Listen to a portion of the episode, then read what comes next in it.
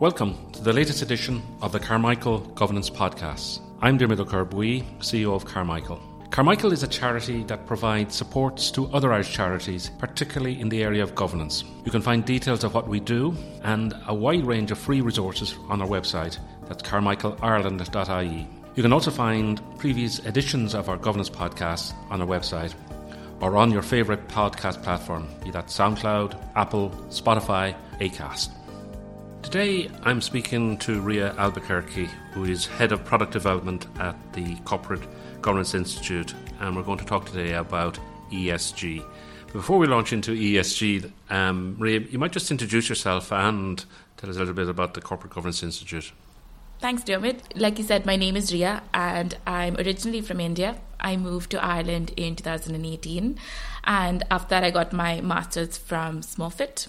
After Smurfit, I was lucky enough to start working with David Duffy, who is, of course, from the governance company, and I worked with him on the governance consulting side. But COVID hit, and I think things slowed down slightly, and he told me that he was working on this new opportunity. And initially, I started working part-time, and initially, I just thought it was the simple design of a brochure, to be quite honest.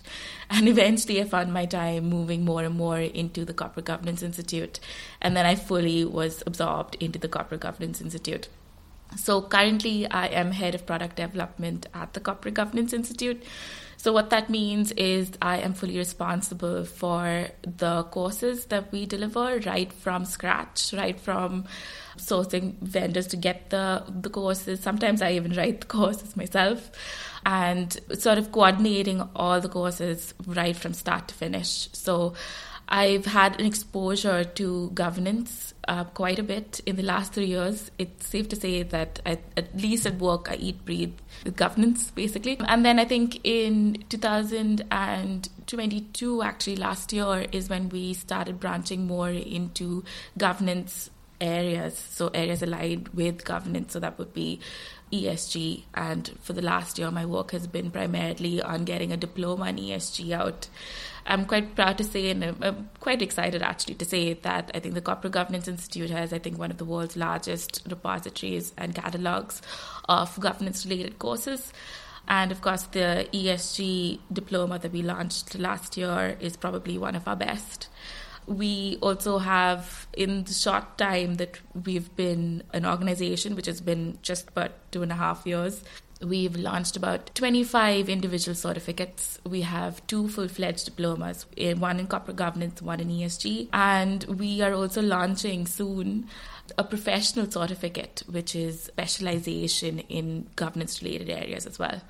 So that's a little bit about me and the Corporate Governance Institute. A very, very busy person, and as you say, a subject matter into all matters governance. So the topic we've chosen for today's conversation is this one that has suddenly come from nowhere to be everywhere in terms of in governance literature, and that's ESG.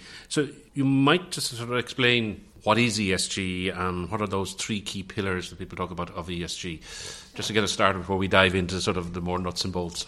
Absolutely. So you're absolutely right in saying ESG seemed like it came out of nowhere, but it's been around in various forms for a long time. But now what we call it is ESG. So ESG stands for the environment, social and governance. And essentially, it's how these 3 factors interplay with each other within the organizational environment. I'd like to think of it as if an organization has an environmental ambition or a social ambition, then governance is sort of the train on which it runs on.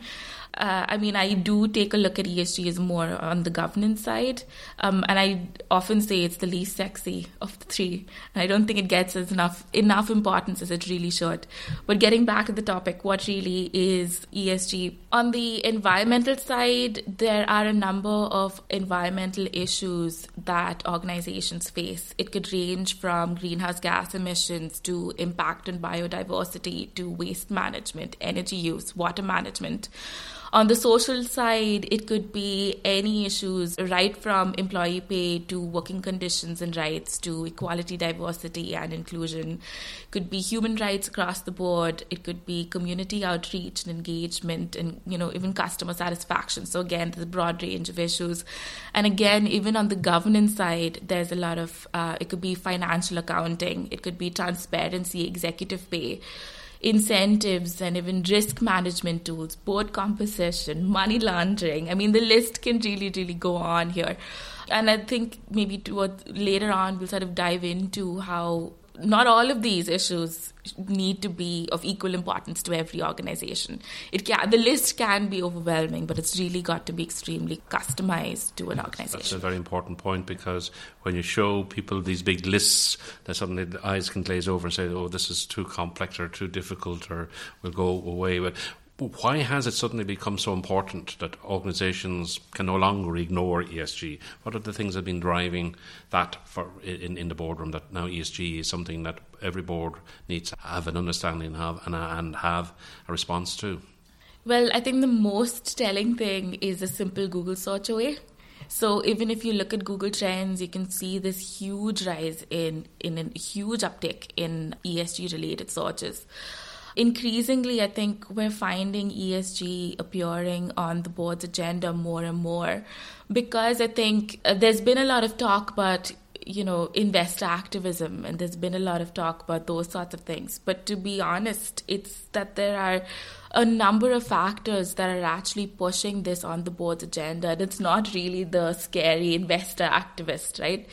There are a couple of things that are really pushing it on the board's agenda. There are three things in particular, which is extreme events. So you're talking about floods, you're talking about earthquakes, even pandemics, which we just got through. I think it's becoming more and more clear that climate change is real and individuals can only do so much, and organizations need to come together to sort of help with this problem.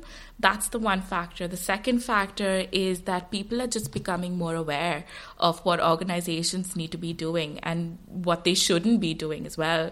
And this is in no small part thanks to social media as well. You know, investors now are more sort of concerned with what an organization is doing, and customers are actually even choosing to let their money do the talking. So we see more increasingly customers want to maybe go for a greener product, you know, rather than one that may come across as not as green. So these are strategic issues for a board to worry about, and that's why maybe a board sort of, it's increasingly coming on to the board's agenda. The third thing is that there's a lot of emerging technologies enabling organizations to be able to do better. So there are a lot of alternative technologies to traditional ones. And now people are kind of asking, well, why aren't we doing more of it already? So it's the path is simple, and so why not?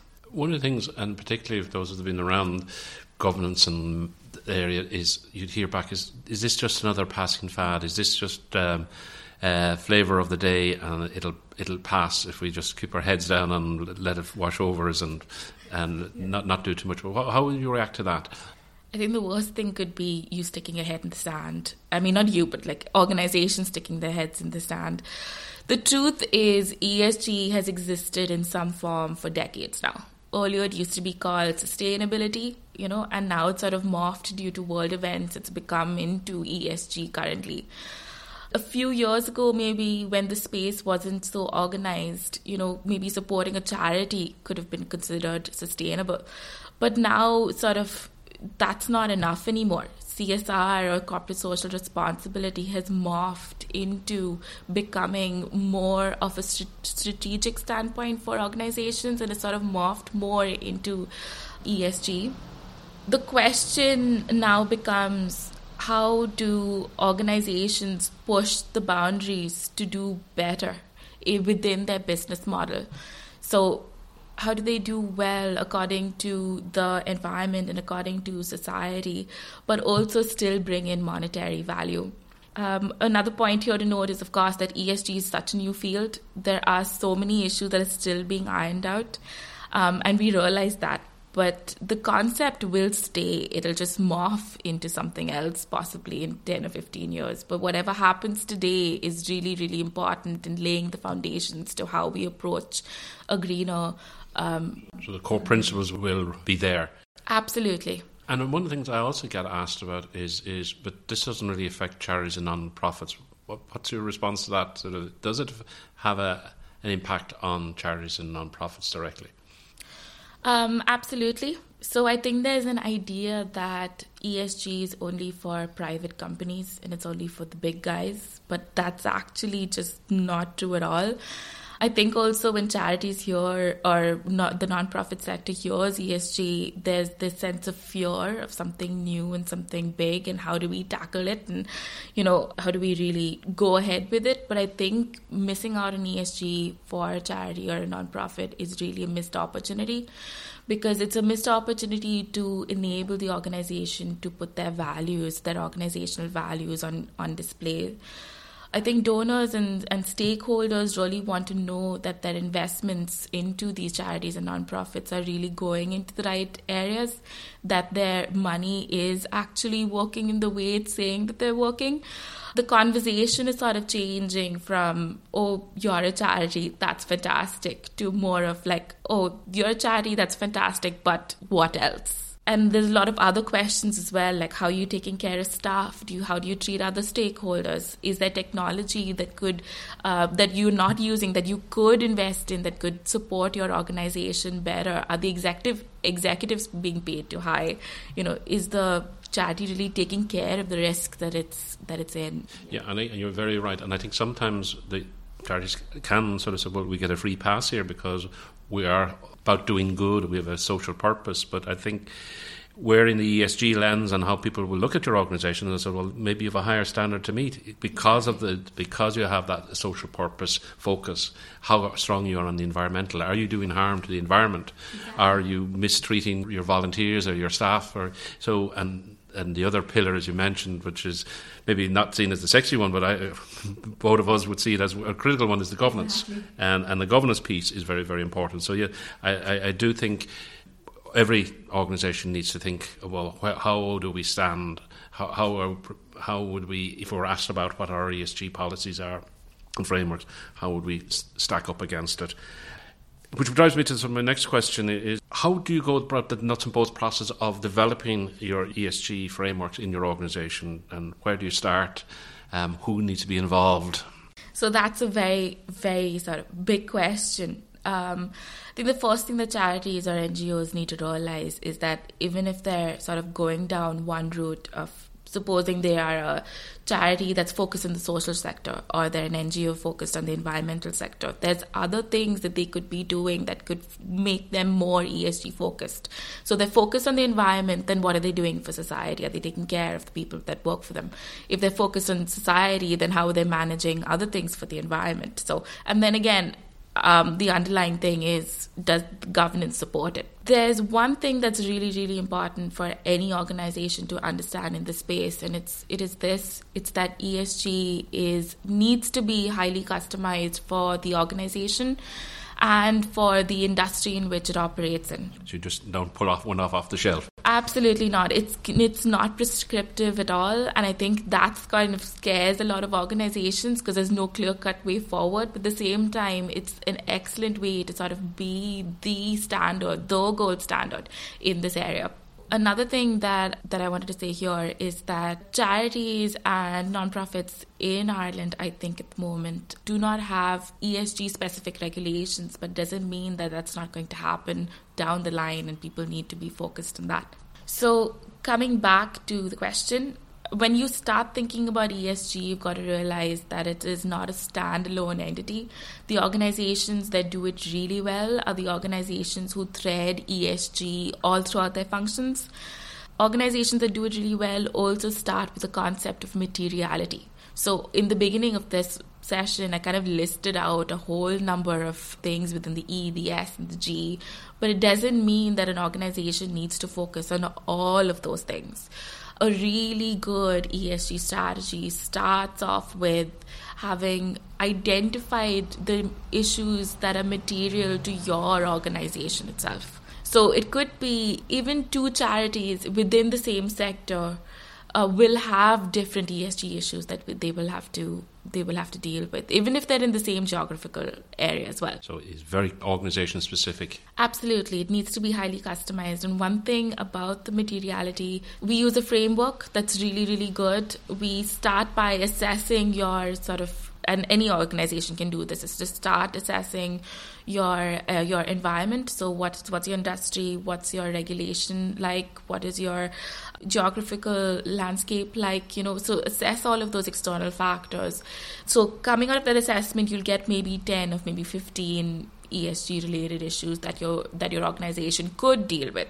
But what we're asking you to do then is sort of organize them in terms of what's the most important, what can add the most strategic value to your organization, and then maybe focus on those top three and choose those three to invest in on your ESG journey. So commit by putting your governance in check to enable these three things to work really well, or maybe it could even be four, but I highly recommend three.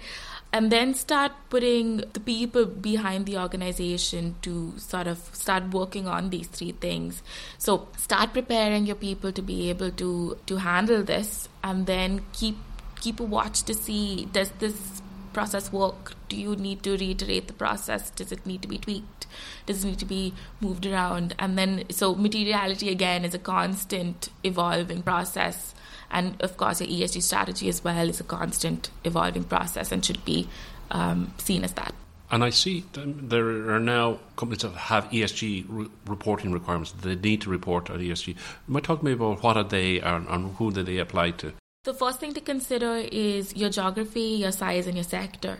So it could be certain geographical areas have certain ESG reporting requirements. Sometimes if you're a very large company, you have particular mandated requirements, or even your sector may require it. So firstly is to check, is your organization mandated to have ESG reporting requirements? That's the first thing.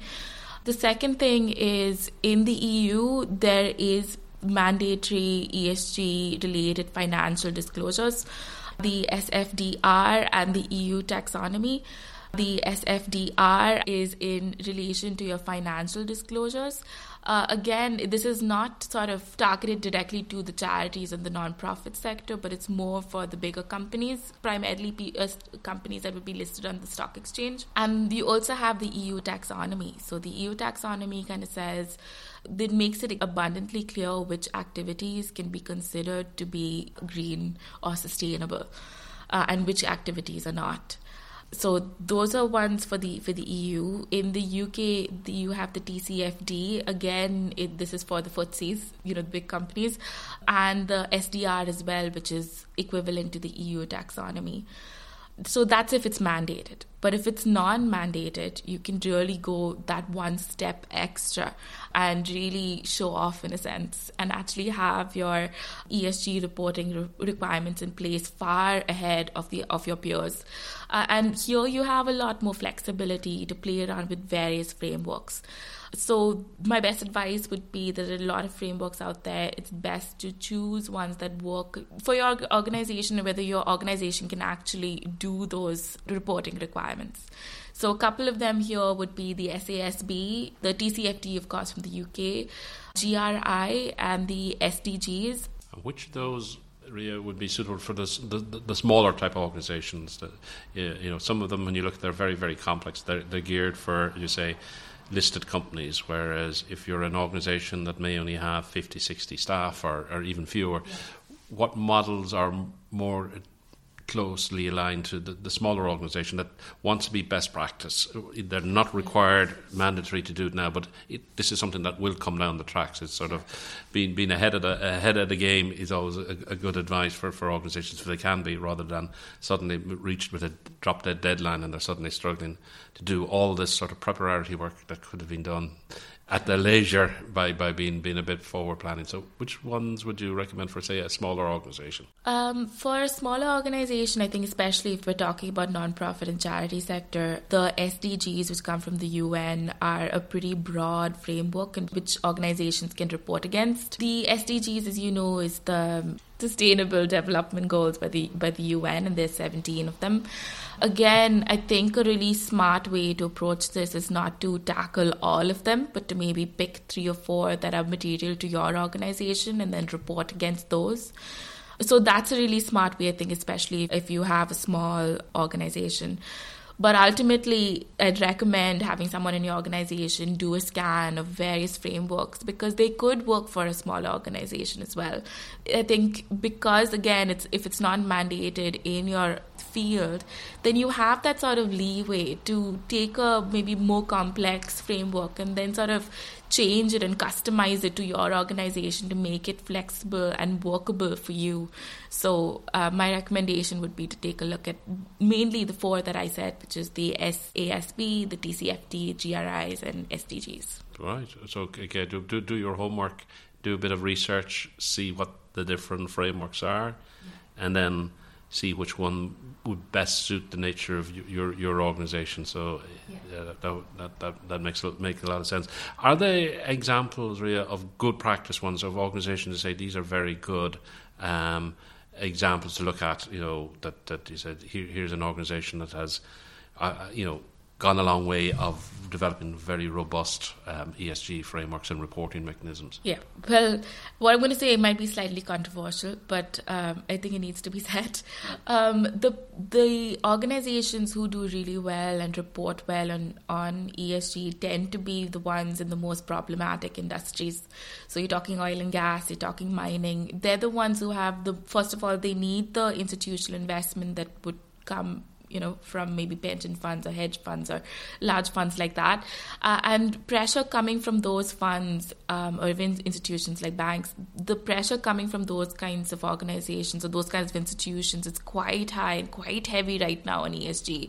So these are the kinds of organizations that you would look at, and they would be kind of really, in terms of their ESG reporting, they would be really, really good at ESG reporting.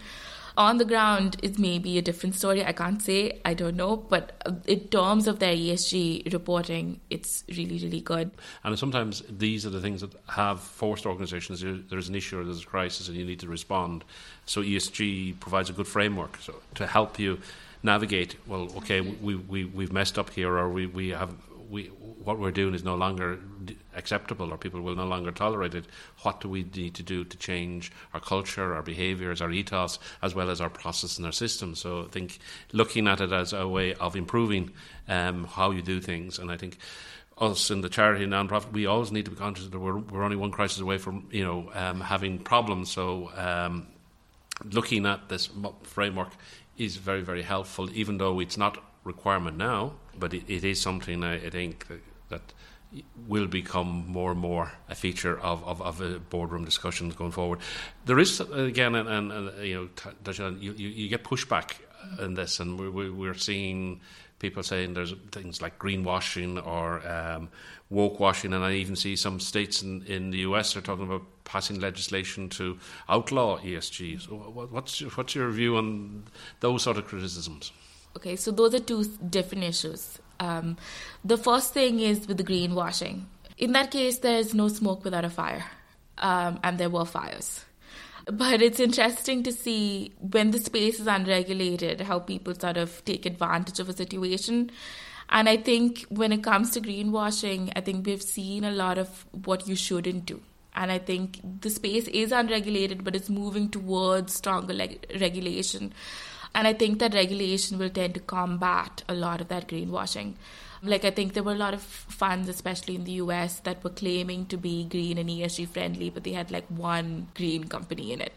So I think it'll be interesting to see how the regulation actually solves that issue. And I would be heavily sort of leaning on regulation to solve that issue. The second thing is woke washing. It annoys me a little bit, because I feel when you say woke washing, you're sort of bringing in a political lens to ESG. And to be honest, ESG isn't at all a political thing. There are a couple of things, of course, like the D&I issue that does maybe come into... the diversity and inclusion thing. That does sort of... There is a lot of conversation about diversity and inclusion. So that issue in particular gets sort of heightened up a lot. And, you know, so that's one thing. Another thing is a lot of people who maybe want to bring stronger regulation, maybe outlaw ESG, as you said, don't quite understand what ESG is. And to be honest, it's not their fault. You know, there's a lot of nonsense on the internet about ESG at the moment. So you really need someone to sort of demystify it for you. And another thing is this woke washing term is coming mostly from America. And it's mostly because of their sort of political landscape at the moment. But that doesn't mean that that needs to leak into other organizations or other geographical locations. And let's be very, very, very clear. The organizations that are actually pursuing ESG full on are pursuing capitalism. You know, they are looking at how can I do better for the environment? How can I do better for my stakeholders? How can I do better for my society? But at the same time, how do I do better for myself? How do I create profit for me and for my shareholders as well? So I think it's just a better way of doing business. It's sort of looking at an issue holistically and not pursuing profit alone. Yeah, I agree. I think a lot of these things can get captured by a political agenda or a cultural war and statements made by people that don't really understand what we're talking about when talking about ESG. And for me, I boil down ESG down to good governance, which is do the right thing in the right way. Exactly. So you use that lens and you say, well, do we want to be harming our environment? Do we want to be exploiting our people on our supply chain, where they'd be living in unacceptable working conditions? Do we want to exploit our workers? So these are the things that you bring it back to, well, what actually are you against? And I think ESG is a framework for doing the right thing in the right way and identifying some of those gaps. And you will have people, when you do go on a journey of something new, that don't really understand it, and you'll have a little greenwashing. And I think it's up to the public, it's up to experts, it's up to regulators to say, that's not acceptable, that doesn't meet the criteria. And I think we're on that journey, and we're at the early stages, so things will change. So the more greenwashing that happens, the more it'll be a pushback and say that's not acceptable, and there'll be tighter regulation. It happens in governance all the time. When things come to light that are not deemed unacceptable, then there is a review and say, well, okay, how do we remove that from the landscape? I'd actually like to share an anecdote from my life. It happened when I was younger, but then now looking at it, I kind of look at it through an ESG lens, and now I realize ESG could have solved the issue. So my family is primarily from an agricultural background. We tend to grow coffee and pepper, but we also have a small vineyard a few hours away from the coffee and pepper. And around us are small independent farmers. They grow everyday sort of things like tomatoes. There's a lot of tomato farmers around us. Grapes, of course, but like pomegranates and stuff, which we considered quite normal in India.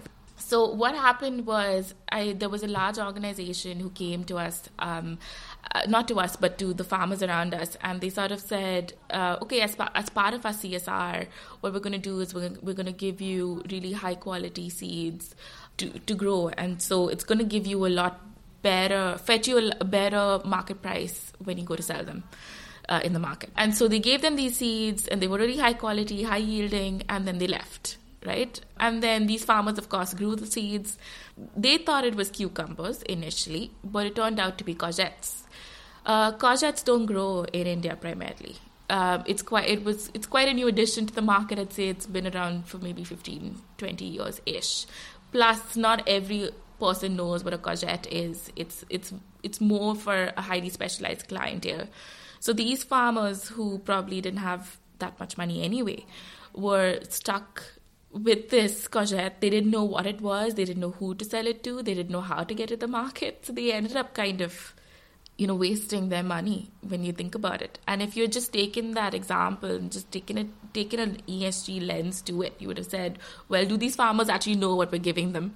Would they benefit from any support that we could give them? Could we put them in touch with distributors? And I think that's also sort of the missing link with CSR. CSR is great, but sometimes it doesn't have that strategic view as well. The interconnectedness, it isn't just a matter of doing one gesture and following through. Well, what are the implications? What other supports do we need to do.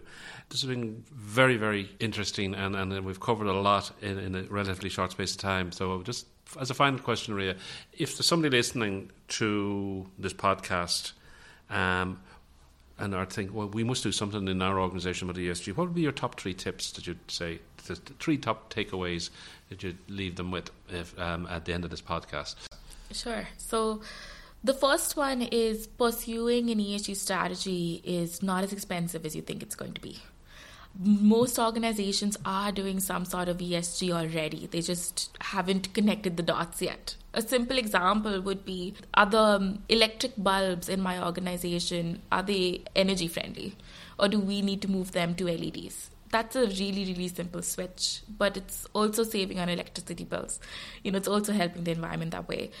Another thing is even paying your taxes can be considered to be ESG as well. I think there was a report by Goldman Sachs, if I'm not mistaken. It was in East African region, and as part of their ESG, they've actually outlined how their taxes help to support the local economy. So that's also considered to be ESG. So ESG is not considered, don't think of ESG as this big, bad, scary monster that you just cannot deal with. It's really, really small things as well can be considered to be ESG. So that's the first one. It's not as expensive as you think. The second thing is that it shouldn't be a standalone unit in your organization. It should be incorporated within all levels of your organization and all functions of your organization as well. It will help you sort of reevaluate things. It could bring up issues where you've done things a certain way, and ESG sort of makes you think, well, could we do it better? Could we bring in better technology to enable us to do this better? So it shouldn't be a standalone part, and it definitely shouldn't land on the head of one person in the organization. It is a group effort for everybody. And then the final thing is to communicate, communicate, and communicate. So ESG strategy is well and good, but if you don't have the people to help you back it, it's really nothing. When you start with an ESG strategy, you're starting from the beginning with ESG. Start communicating with various stakeholders. So it can be your employees, it could be maybe with your customers, it could be with your distributors, it could be with your suppliers. Decide who you need to talk to, decide when it needs to happen, how often it needs to happen, and how much you need to tell them, and then constantly reevaluate this process over and over and over again. So those are my top three tips. Brilliant. Excellent. That's been fantastic. Thank you so much, Rhea. It's been a great discussion on ESG, and as I say, I think it'll be more and more become a major topic for organisations and boards and for management to take it seriously. And as you say, a lot of people are doing ESG activities anyway. It's just looking at what framework we put this around and see what gaps we might have, because we haven't looked at it from that lens before. So thank you very much. Thank you so much for having me, Diarmaid. Thank you for listening to our latest Carmichael Governance podcast.